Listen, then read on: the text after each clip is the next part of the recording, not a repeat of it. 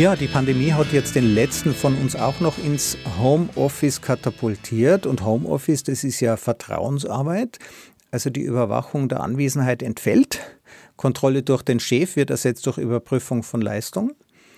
Homeoffice erfordert also Eigenverantwortung, mehr Eigenverantwortung. Homeoffice ist eigentlich schon unternehmerische Arbeit. Im Homeoffice arbeitet jeder mit dem eigenen Laptop und Smartphone. Jeder hat quasi den gleichen Anteil an den Produktionsmitteln. Und das war ja die Grundforderung des Marxismus, wenn ich mich recht erinnere. Homeoffice manifestiert also real existierenden Marxismus mit kapitalistischen Mitteln. Und Spaß machen soll das jetzt auch noch. Mein heutiger Gast, Dr. Matthias Fuchs, er ist der Direktor vom Gamification Lab an der Leuphania Universität in Lüneburg. Und gerade eben ist er in Wien Senior Fellow am Internationalen Forschungszentrum für Kulturwissenschaften. Matthias, freut mich, dass du da bist. Danke für die Einladung zum Gespräch. Ja, jetzt sagt man ja, wer Work-Life-Balance braucht, der hat einen falschen Job. Die Grenzen zwischen Arbeit, Spiel, oder? Das Arbeit folgt ja einer industriellen Normierung. Wir werden ja als Unternehmer geboren und zu Angestellten gemacht und zu Konsumenten. Jetzt das Spiel verschwindet, also Arbeit soll nicht mehr Spaß machen, oder doch? Was ist eigentlich Playbar? Playbar ist ein Konzept, das der Julian Kücklich entwickelt hat, als er feststellte, dass sich im Bereich der Spieleentwicklung ganz oft so eine Mischform von Spiel und Arbeit herstellt. Entwickler, die glauben, dass sie spielen und dass sie da einer lustvollen Tätigkeit nachgehen, arbeiten in Wirklichkeit, oft auch für miserablen Lohn und unter miserablen Bedingungen, aber mit dieser Suggestion, dass was ihr macht, macht euch doch Spaß, werden die an der Leine gehalten und arbeiten fleißig weiter. Wie könnte man denen die bezahlen oder wie schaut so eine Arbeit aus? Ich kenne es nur jetzt von Spielen, dass man zum Beispiel bestimmte Rewards meint, also bekommt und dann an andere Spieler weiterverkauft oder was steckt da dahinter? Ja, da ist es so, dass um ein großes, komplexes Spiel zu testen, müsste man hunderte von Leuten anstellen, die alle Situationen durchgehen und schauen, ob da das Spiel nicht abstürzt, ob da irgendwelche Bugs entstehen. Und das hat man früher gemacht, indem man das in Billiglohnländer verlegt hat oder an junge Leute, die eigentlich noch nicht im Arbeitszusammenhang eingebettet waren und denen man gesagt hat, na passt mal auf, ihr könnt dieses neue Spiel jetzt mal testen, bevor das eure Freunde jemals auf dem Schreibtisch kriegen und ihr sagt uns einfach, ob ihr irgendwelche Fehler findet. Und das haben die gemacht und die Industrie konnte sich ins Fäustchen lachen, weil sie auf einmal einen Zweig, der hohe Ausgaben verursacht hatte, in einen profitablen Sektor umgebaut hat, umgesetzt hat. Und das kommt jetzt nicht nur in der Spieleentwicklung vor, sondern auch in anderen Feldern. Also zum Beispiel versucht die Autoindustrie, die selbstfahrende Vehikel konstruiert, diese Testphase von den Testfahrern, die auf irgendwelchen Teststrecken das ausprobieren, wegzunehmen und in Spiele zu verlagern. Wenn man ein Spiel hat, in dem es selbstfahrende Autos gibt und man jetzt vielleicht 100.000, wenn nicht Millionen Gratistester hat, die die ganze Zeit ausprobieren, wie das funktioniert und ob man die irgendwie täuschen kann oder reinlegen kann, dann erspart man sich ungeheure Summen Geld. Und das macht die Industrie. Ganz interessant. Also ich kenne es ja vom Beta-Testing. Ja, man darf sich eine Software runterladen, bevor es andere haben und dann wird die ausprobiert. Andererseits ist es bei der Software ja so, man kann ja nie wirklich alle Fälle ausprobieren und Realbedingungen. Ja, also man würde niemals, beim Testfahrer ist es leichter, ja, der fährt einfach im Kreis und da ist vorgegeben, was der tun kann. Findest du denn, dass man die Arbeiter damit dafür bezahlen sollte oder ist der Spaß am Spiel genug? Na, ich glaube zumindest, dass es transparent gemacht werden sollte. Also man sollte darauf hinweisen, schaut mal, das, was ihr da macht, ist zwar lustig, aber gleichzeitig machen wir damit Millionen Gewinne und ihr helft uns dabei. Das sollte irgendwie wenigstens gewährleistet sein.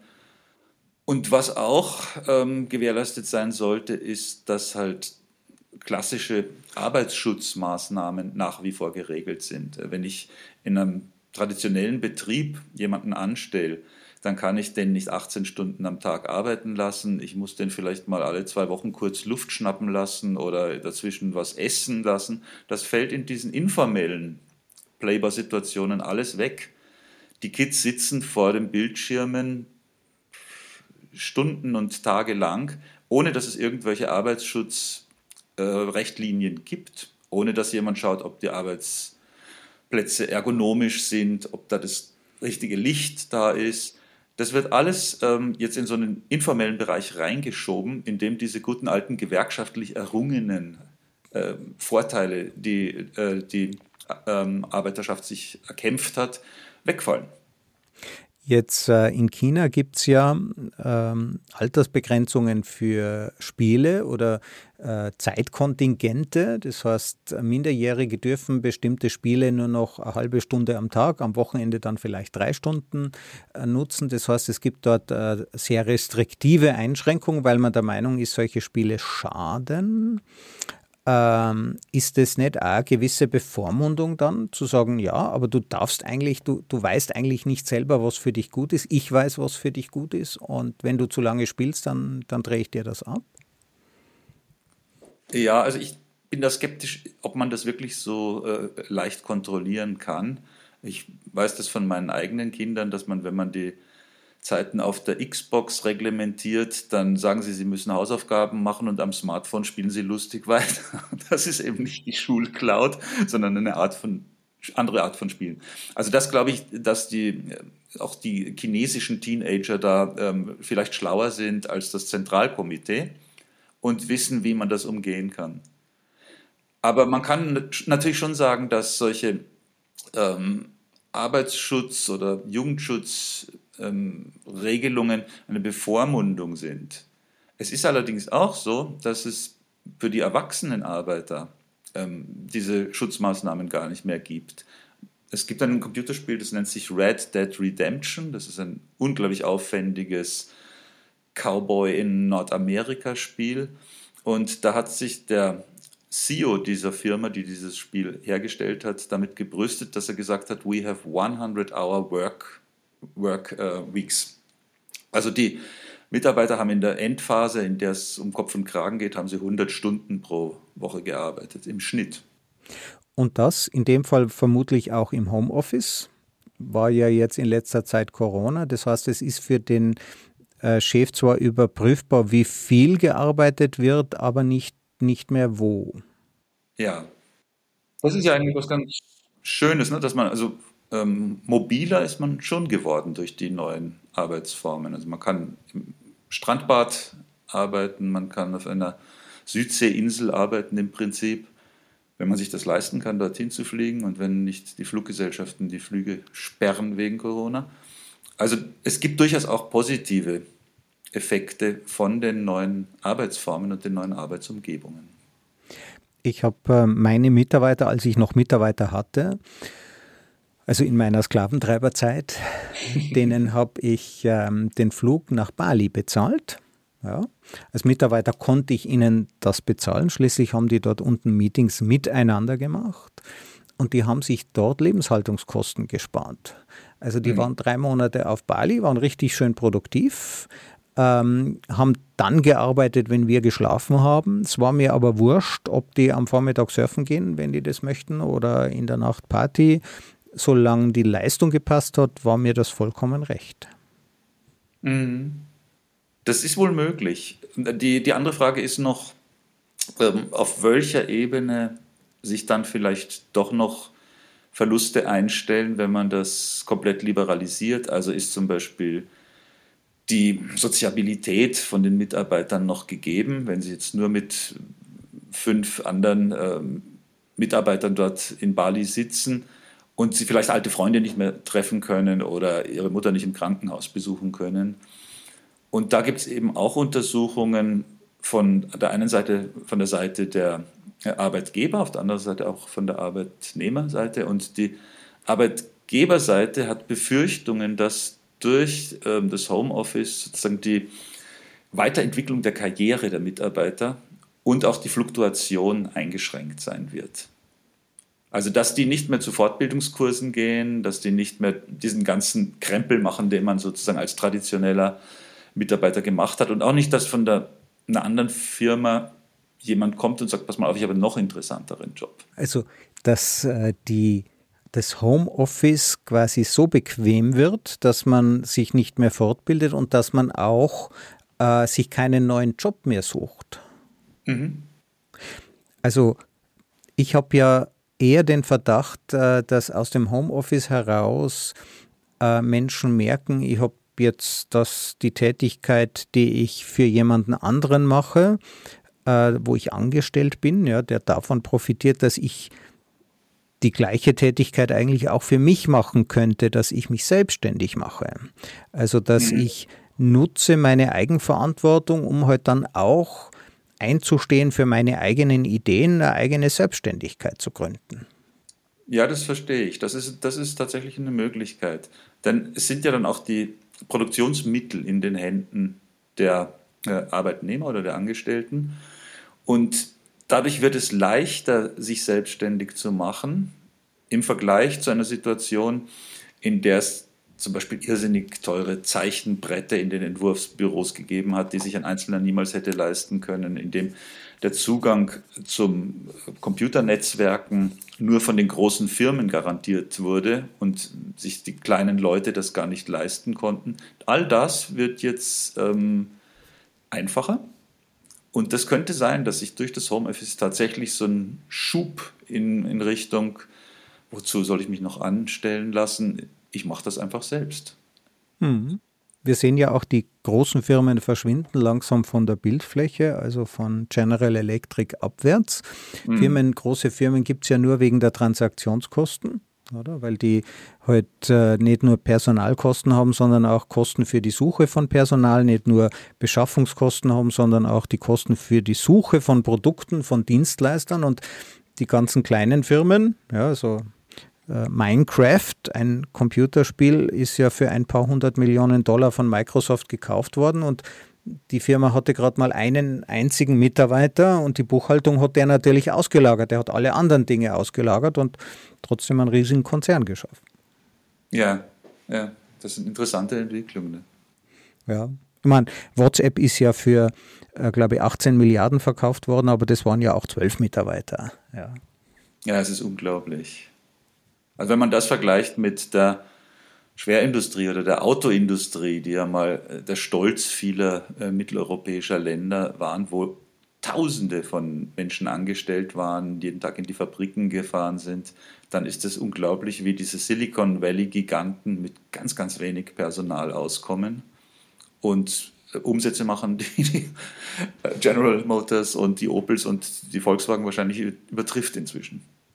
Ja, es sind ganz kleine Firmen eigentlich, oder? Apple sourced ja alles aus, aber Google natürlich noch viel stärker. Und oder Facebook beispielsweise, also ganz, ganz wenige Mitarbeiter, aber unglaublich viele Transaktionen. Also jede Google-Suche ist ja eine Transaktion. Und da lernen diese Datenbanken, diese künstlichen Intelligenzen dahinter lernen natürlich auch ungemein von unseren Dingen, die wir damit tun. Ist das aus deiner Sicht eigentlich auch Arbeit, wenn wir suchen, wenn wir unsere Daten dort eingeben und damit mit unserer Arbeit die Suchergebnisse verbessern oder die Leistung dieser künstlichen Intelligenz? Ich denke, das ist eine Art von versteckter Arbeit, die wir da leisten. Das ist ja auch so, dass wir dann oft Rückkopplungen geben, ob das, was wir jetzt gefunden haben, uns gefällt oder was uns noch an ähnlichen Dingen gefallen würde.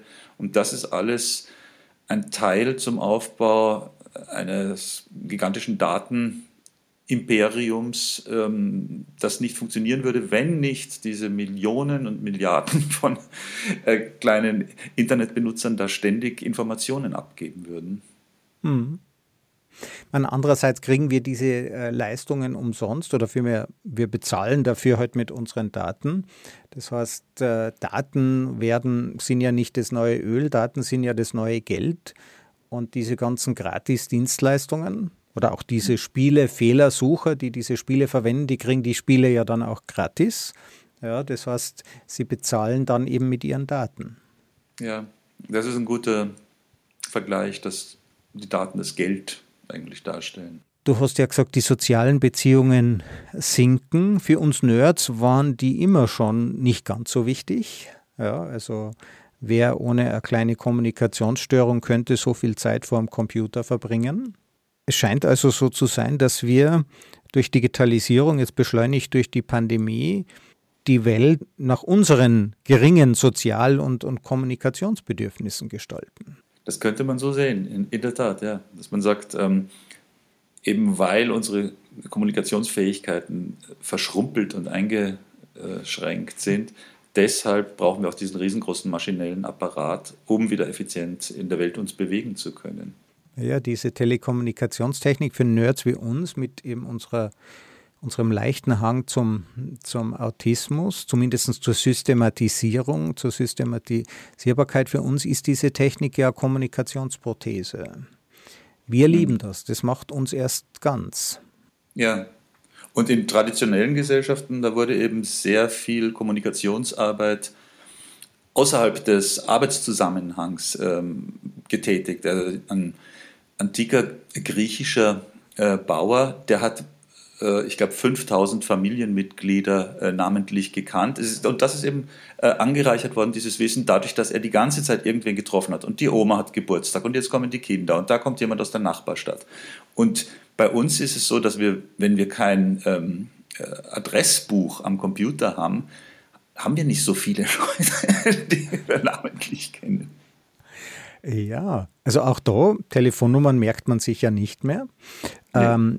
Namen ist auch schon schwierig, also ich gebe jetzt zu, das ist super praktisch, dass bei mir jetzt, wir kommunizieren ja über ein Videoconferencing-Tool und da steht dann unten links bei dir immer Matthias, ja, also ich muss es mir nicht merken, ich kann dort nachschauen, ich weiß auch sofort was über dich. Ich habe auch eine Vorstellung, auch nach unserem Gespräch sind wir ja dann über soziale Medien miteinander verknüpft. Das heißt, ich werde immer ein wenig mitbekommen, was du eigentlich gerade tust. Ich brauche dich eigentlich nicht mehr zu treffen, aber wenn wir uns treffen, irgendwann mal vielleicht auf einer Bühne oder bei einer wissenschaftlichen Veranstaltung, dann werden wir trotzdem wieder was über uns wissen. Also wir werden auch wissen, worüber wir sprechen wollen. Ja. Ich versuche gerade diese Idee von den 5000, mehr Gesichter kann man sich ja angeblich nicht merken oder sinnvolle Zusammenhänge dazu merken. Und natürlich müssen Beziehungen gepflegt werden. Über diese Fernkommunikation habe ich jetzt alte Freundschaften reaktiviert. Der Kollege, der ihm jetzt dann auf Bali geblieben ist, hat sich dann eben selbstständig gemacht, der klassische Weg aus dem Homeoffice heraus. Wir haben uns alle 2 Jahre getroffen, wenn er nach Europa kam, aber jetzt treffen wir uns alle 2 Wochen. Ah, ja. Wir haben ein fixes Online-Meeting, fixen Termin mit einem anderen Kollegen aus, der manchmal in Portugal, manchmal in Dubai ist, manchmal auch hier. Und wir haben damals im Silicon Valley, waren wir gemeinsam dort mit meiner Firma und da haben wir Freundschaft geschlossen und das pflegen wir jetzt alle 14 Tage. Und ganz ehrlich, wir trinken ein Bier miteinander, aber jeder natürlich eine eigene Flasche, aber wir haben sowieso nie aus der gleichen Flasche getrunken. Ja, und am Ende fühlt sich das an, oder ich könnte nicht sagen, ob ich jetzt dem persönlich gegenüber gesessen bin oder per Videokonferenz. Wenn ich mich daran erinnere, dann fühlt sich das gleich an. Die Qualität scheint die gleiche zu sein. Gehört nicht zu dem gemeinsamen Bier auch der Biergarten mit bestimmten Bäumen, die in bestimmten Jahreszeiten bestimmte Weise duften, mit Nachbarn auf den anderen Tischen, mit Kellnern, von denen man weiß, der eine ist freundlich, der andere ist schnell und unfreundlich. Ja. Ich meine, die habe ich auch, ja, aber die habe ich halt mit anderen Freunden, die hier sind. Mhm. Ich habe nur immer überlegt, weil im Erlebnis drin ist es natürlich eine andere Qualität, ob die Bäume duften und die Bedienung unfreundlich ist. Das ist klar. Ja, und da gibt es auch, da kommt mal wer dazu, aber das machen wir online auch. Ja, wir laden Gäste ein, wir besprechen verschiedene Themen. Also ich habe 2 solche Kreise. Das andere ist jemand aus Australien, ein Freund von einem Freund von mir, den kannte ich vorher nicht. Und wir besprechen immer interessante Themen. Also wir erzählen uns ganz konsequent, was haben wir in den letzten 2 Wochen gelernt. Und darüber tauschen wir uns dann aus. Oder man braucht ja schon, also man kann in der Videokonferenz jetzt nicht einfach da sitzen und sich anschauen. Oder? Beim Bier geht es. Ja. Das heißt, man braucht natürlich schon eine Kommunikation, aber es hilft mir eigentlich als introvertierter Mensch, stimuliert es eigentlich mein Kommunikationsbedürfnis. Und da verändern sich dann bestimmte Aspekte in solchen Treffen oder in solchen Bekanntschaften oder Gesprächen. Also ich habe jetzt gemerkt, dass meine Kinder, wie wir nach Wien umgezogen sind, innerhalb relativ kurzer Zeit neue Freunde gehabt haben. Und ich habe mir gedacht, was ist das mit den neuen Freunden? Ja, wir haben gestern mit dem gezoomt und wir haben ständig WhatsApps ausgetauscht und dann habe ich sie gefragt, ja, wo wohnt denn der? Dann haben die gesagt, keine Ahnung. Also geografische Information ist auf einmal nicht mehr von so großer Bedeutung. Das ist wurscht, ob der am Beethovenplatz wohnt oder im 23. Bezirk irgendwo.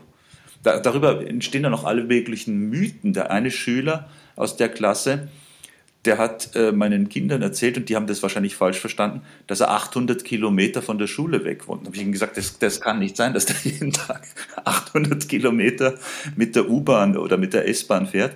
Und solche Missverständnisse entstehen aber dadurch, dass dieses Gefühl für Distanzen, für Hauptstraßen, Nebenstraßen, für geheime Wege und sowas sehr stark in den Hintergrund getreten ist. Und wenn sie sich dann doch mal treffen wollen, dann machen sie das nicht so, dass sie am Stadtplan nachschauen, sondern die sagen, schick mir mal deinen Standort. Und dann geht es eben mit Google Maps los, um zu diesem Standort zu kommen. Also man weiß nicht, wie man hingekommen ist und man weiß auch nicht, wie man zurückgekommen ist, aber es hat trotzdem funktioniert. Genau. Das heißt, ja, also Territorium, Lokalität, also wir zwei, oder? Wenn wir mit unserer Freundin damals ausmachen wollten, dann mussten wir noch telefonieren. Ja, also dieses Gerät, das an der Wohnzimmerwand befestigt war, ja, das man nicht mitnehmen konnte. Ja, und dann gab es ja irgendwie die Zeit, oder?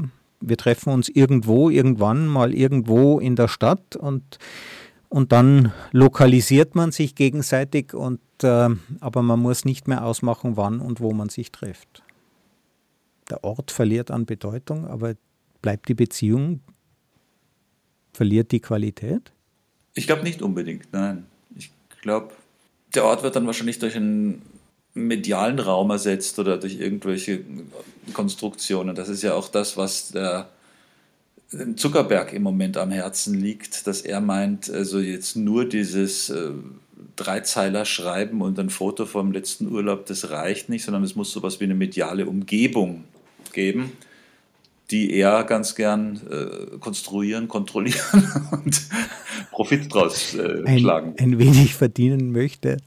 Ja, also am Profit ist ja erstmal nichts Schlechtes, aber natürlich ist die Frage, ob das ob dieser Marktplatz nicht eine Infrastruktur ist, die allen gehören sollte.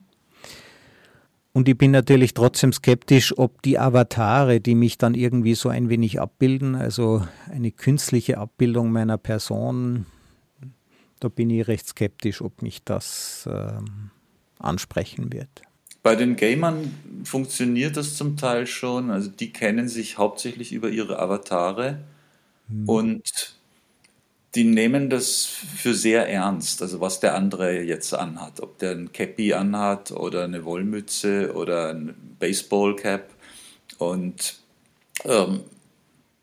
konstruieren sich deine Persönlichkeit eigentlich aus diesen Avataren. Und diese Bekleidungskammern oder diese Einheiten bei den Games, wie zum Beispiel auch bei dem Red Dead Redemption, die sind unglaublich komplex. Also was man da alles machen kann, das ist nicht nur so, dass man sagt Halbschuhe oder Stiefel oder Sandalen, sondern bei den Stiefeln gibt es dann die Cowboy-Stiefel, es gibt Businessmans-Stiefel, es gibt Arbeiterstiefel, und dann kann man wieder die ziselierten Muster auf den Stiefeln definieren. Also da wird sehr, sehr viel kosmetische Arbeit bei solchen Spielen auch geleistet, bevor es dann ans Schießen und Morden geht. Also ich erzeuge ein äußeres Bild von mir, das quasi mein Innenleben widerspiegelt, in einer gewissen Weise repräsentiert, und es wird auch als solches akzeptiert. Ja, das Innenleben eben, also nicht unbedingt das Äußere. Das habe ich früher manchmal gesehen, dass Leute versucht haben, sich einen Avatar zu bauen, der genauso ausschaut, wie sie selbst ausschauen, mit der Brille und dem Haarschnitt und so. Das kommt mir vor, ist im Moment nicht mehr so in, sondern im Moment ist wirklich in, dass man so eine Projektion des Inneren selbst, also ich bin schneidig oder ich bin couragiert oder ich liebäugle mit mexikanischem Essen, und das wird dann alles da rein kommuniziert. Gesetzt, diese Arbeit, die sprechen ja auch miteinander, aber das ist nicht moduliert, oder? Also die haben ja so Chats, die tippen miteinander, aber die reden auch miteinander. Das bleibt noch authentisch, oder? Ja, über Headsets mit Mikrofonen. Mhm. Mhm. Ich frage mich nur jetzt gerade, was passiert, wenn diese Sprachübersetzer so weit sind, dass es auch keine Sprachbarriere mehr gibt? Hm. Im Moment ist ein bisschen der Fall, dass Englisch halt die Lingua Franca der Gamer ist, und es gibt dann so Sub-Communities. Also meine Kinder, die sind zweisprachig aufgewachsen und die können Französisch fließend, und da gibt es dann auch eine große Zahl von anderen Gamern, wo dann plötzlich auf Französisch umgeschaltet wird. Mit ein paar Wörtern wie cool dazwischen, die man halt braucht, sogar wenn man Französisch spricht. Aber im Großen und Ganzen wird noch nicht viel mit diesen Übersetzern gearbeitet, aber das wäre sehr, sehr interessant, wenn das mal so weit ist, dass man da dann wirklich an andere Sprachkulturen andocken kann, problemlos. Also ich verwende ja diese Übersetzer, DeepL ist ja super, ich schreibe meine Artikel in DeepL, also ich übersetze mir die ständig zwischen Deutsch und Englisch hin und her, und die werden dann immer besser. Mhm. Ich frage mich nur, kann ich eben auch wirklich Emotionen, kann ich Sprachkonzepte, ja, also in solchen Übersetzungssystemen, weil dann ist ja alles virtuell am Ende, ja, werde ich da in der Lage sein, trotzdem noch solche Beziehungen aufzubauen mit Menschen, die eigentlich... mit denen ich keine gemeinsame Sprache habe. Schwierig. Ich stelle mir das schwierig vor, aber als Science-Fiction oder als Möglichkeit ist es durchaus denkbar. Wenn wir jetzt schon bei der Fiction sind, du hast ja ein sehr schönes Beispiel, wie sich die Büroumgebung verändert hat im Laufe der Jahre, auch in unserer medialen Repräsentation. Da haben wir auch alle ein Bild dazu. Das sind die Privatdetektive. Ich habe da eben mir verschiedene Serien in dem Zusammenhang angeschaut, und es scheint so, dass eine zeitgemäße Form des Privatdetektivs auf Figuren basiert, die kein Büro mehr haben, sondern die ständig unterwegs sind, die entweder im Auto sitzen, die während sie ihre Recherchen machen, essen, auf einer Parkbank irgendwo mit dem Hamburger im Schoß und links daneben die Untersuchungsakten, und dass sich da möglicherweise eben so ein extrem mobiler und delokalisierter Typus eines Schnüfflers und eines Private Eye herauszeichnet, der diesen alten bürobasierten oder bürozentrierten Detektiv ersetzt. Im Büro des Detektivs hat sich ja früher alles abgespielt. Dort hatte er die Affäre mit seinen Klientinnen unter Umständen. Dort ist er überfallen worden. Dort hat er seine Heureka-Momente erlebt. Das heißt, diese Büroumgebung, ja, in der eigentlich alles stattfindet, was wir beruflich tun, auch die hat jetzt eigentlich quasi, also zwischen Homeoffice und Office und Coworking Space da dazwischen, ja, kann sich das abspielen, ja auch bei mir. Ja, also ich arbeite, wo ich bin. Hm. Und aus dem Grund hat eben auch Kittler sehr früh schon gesagt, er glaubt, dass diese Ära der Schreibtische am Ende entgegengeht und dass die Historiker das mal so wie ein Leitfossil beschreiben werden, das irgendwo unter dem Staub und der Erde verschwunden ist. Also wenn die Archäologen in 5000 Jahren die Schicht ausgraben, in der wir gelebt haben, wird es überdurchschnittlich viele Schreibtische geben und Bürosessel. Und man wird sich dann wundern, was war das eigentlich? Und das ist ein Leitfossil, oder? Warum sind die ständig irgendwo gesessen? Ja, was ist das? Hat Rollen drunter, oder? Und da 4 Beine und diese Platte, ja. Also das wird denen sehr rätselhaft sein, denn die sind ja mit allem unterwegs, ja, arbeiten. Meine Zahnärztin hat meiner Mutter mal erzählt, gell, ihr Sohn, der sitzt bei mir auf dem Zahnarztsessel mit dem Laptop. Ja, es war so. Ja. Wenn die woanders hinging, habe ich die Zeit genutzt. Ja. Und ich nutze natürlich diese Zeit mit Laptops, damit ich arbeite überall, wo ich kann, damit ich dann eben ein bisschen Zeit zum Nachdenken habe, ja, die ich sonst vielleicht hätte, die ich sonst vielleicht am Zahnarztsessel oder in der S-Bahn verbringen könnte. Das heißt, auch hier mischen sich die Dinge komplett neu. Abends fange ich noch mehr an zu arbeiten. Das Erste, was ich in der Früh tue, ist auch arbeiten. Ja, was lesen, schnell was aufschreiben. Selbst beim Wandern diktiere ich jetzt meine Texte das ist eine Siri, das nennt sich Dragon Dictate, das ist super, da habe ich sogar Sprachkommandos. Aha. Und beim Wandern, da bin ich dann schon mit einem Aufsatz fertig. Interessant. Also spannend finde ich ja die Idee, wie kann sich denn das weiterentwickeln? Hast du eine Vorstellung davon, werden wir dem nachtrauern oder wird uns das eine neue Freiheit bringen? Ich glaube, uns wird nicht die Chance gegeben werden, das freudig oder enttäuscht wahrzunehmen, sondern das wird aufgrund von ökonomischen Zwängen sich in bestimmte neue Arbeitssituation einstellen. Und wenn es kosteneffizienter ist, dass man die Leute von der Leine lässt und aus den Büros raus und zu Hause arbeiten lässt, dann wird sich das durchsetzen, nicht nur unter den Bedingungen von Corona, sondern einfach unter den Bedingungen einer kapitalistischen Wirtschaft. Derzeit wird ja diese kapitalistische Wirtschaft, es gibt ja ein Beispiel, ja, bei uns gibt es einen Hersteller von Spanplatten, ja, der hat 2.000, 3.000 Mitarbeiter, davon hat er 400 Köche. 4 davon in der Küche. Die anderen Köche, die haben umgeschult und denen macht es am Fließband einfach mehr Spaß. Wirklich? Ja, das ist auch die Idee hinter dem, was du erlebst, wenn plötzlich deine Pizza doppelt so viel kostet.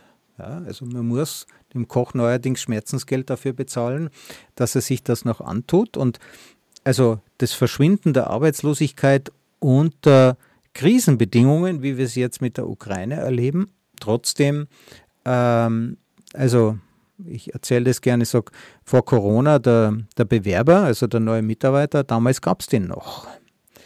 Mhm. Der scheint ein Auslaufmodell zu sein. Ein anderer Kollege sagt mir, wenn jemand überhaupt zu einem Bewerbungsgespräch erscheint, dann riskiert er bereits einen Job zu bekommen.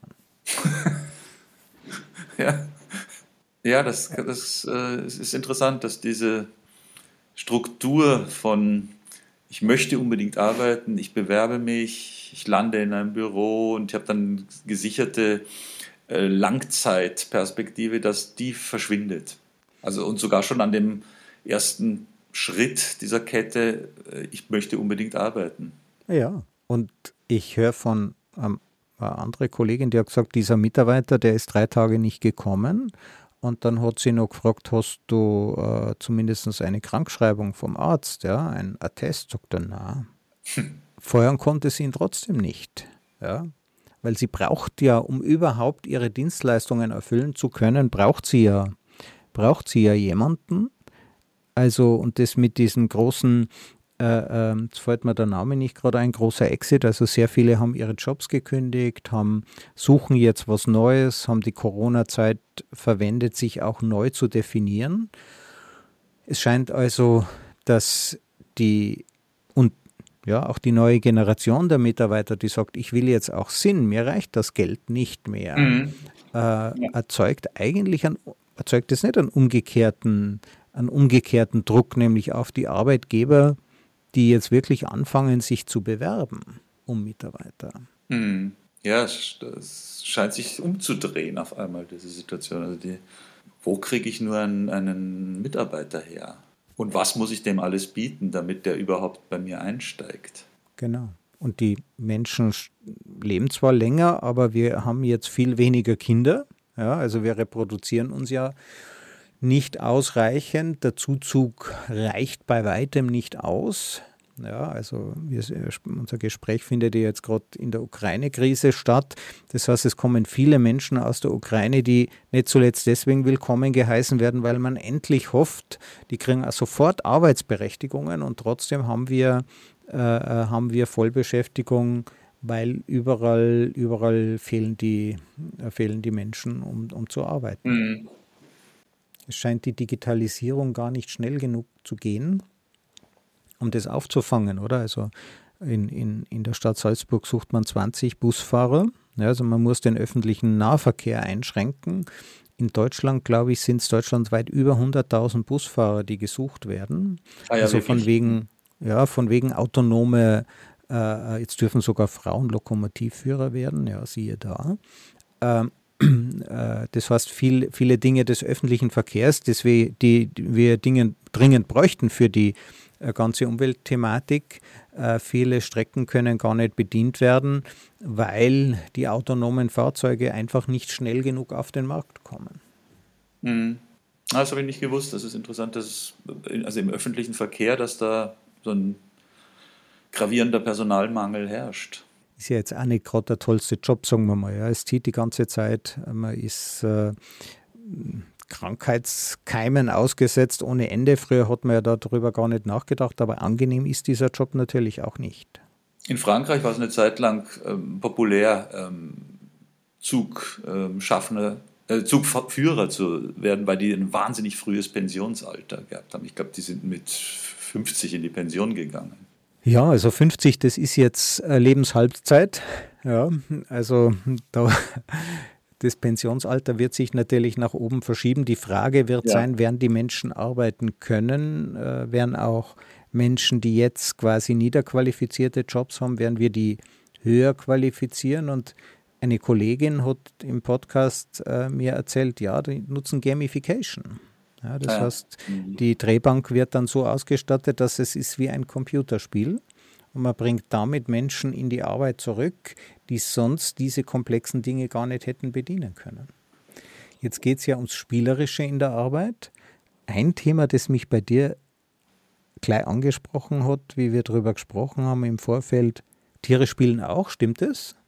Ich denke schon, dass das stimmt. Ja, ich glaube, da war die Theorie der letzten 50 Jahre zu restriktiv, dass sie gesagt haben, die machen etwas ganz anderes und wir Menschen adeln uns dadurch, dass wir arbeiten können und dass wir spielen können. Das können beides die Tiere nicht. Zumindest hat das Bataille so formuliert und hat gesagt, die Tiere können nur in irgendwelchen Plackerei-Beschäftigungen sind, aber die können nicht arbeiten und spielen schon gar nicht.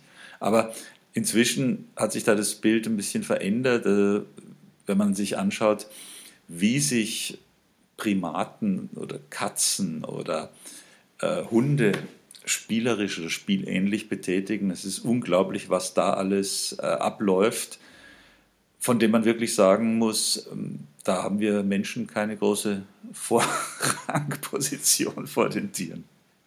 Kartenspielen tun die ja nicht, nehme ich an. Das tun sie nicht, gerne. Wie stellt man sich das vor?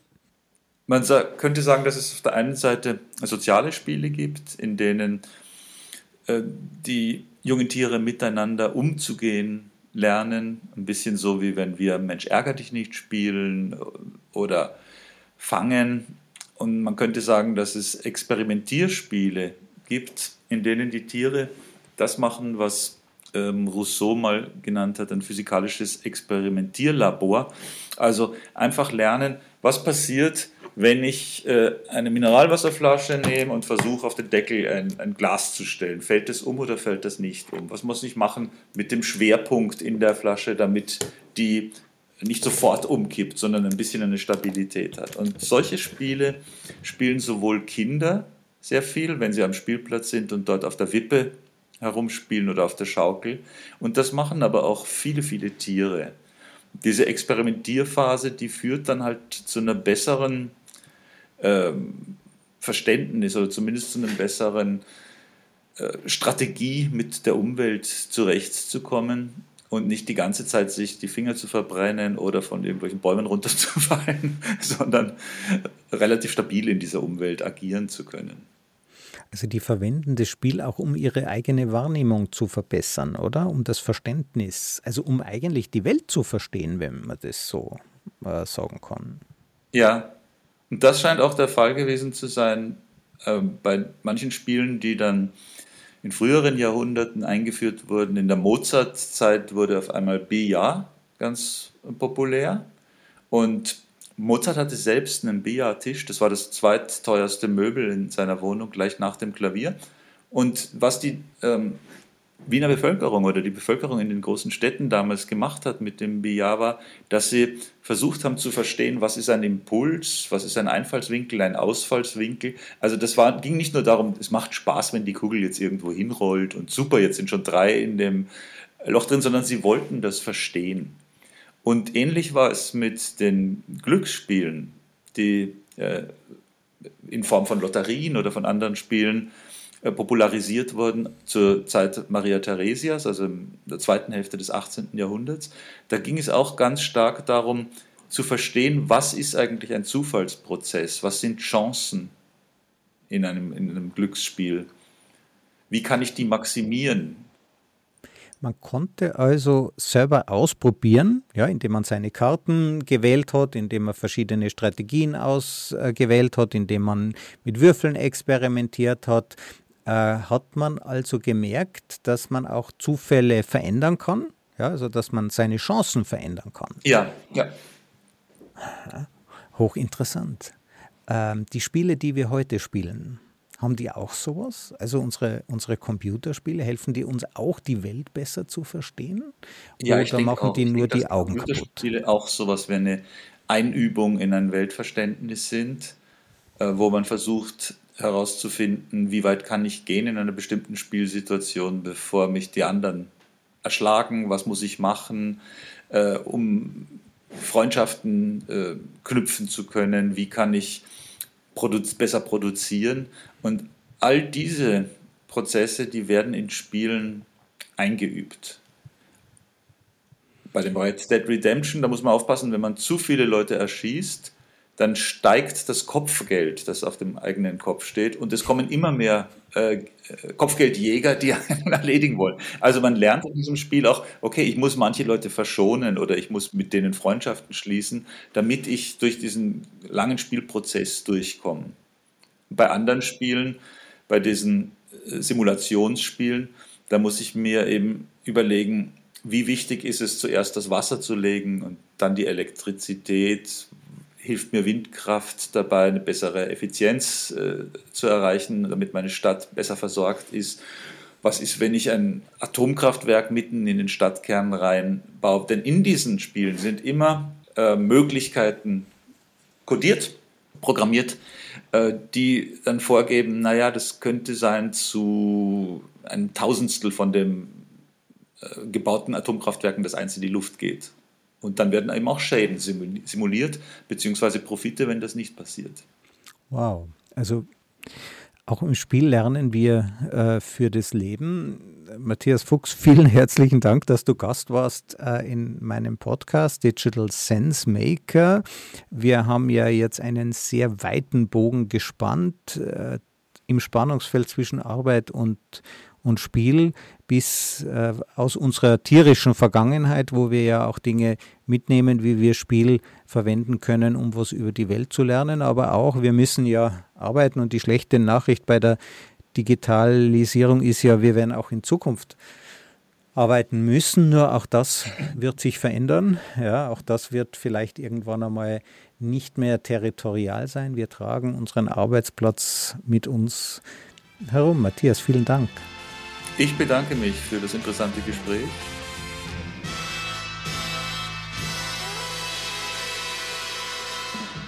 Diese Folge wurde präsentiert von Auf Wellenlänge. www.aufwellenlänge.de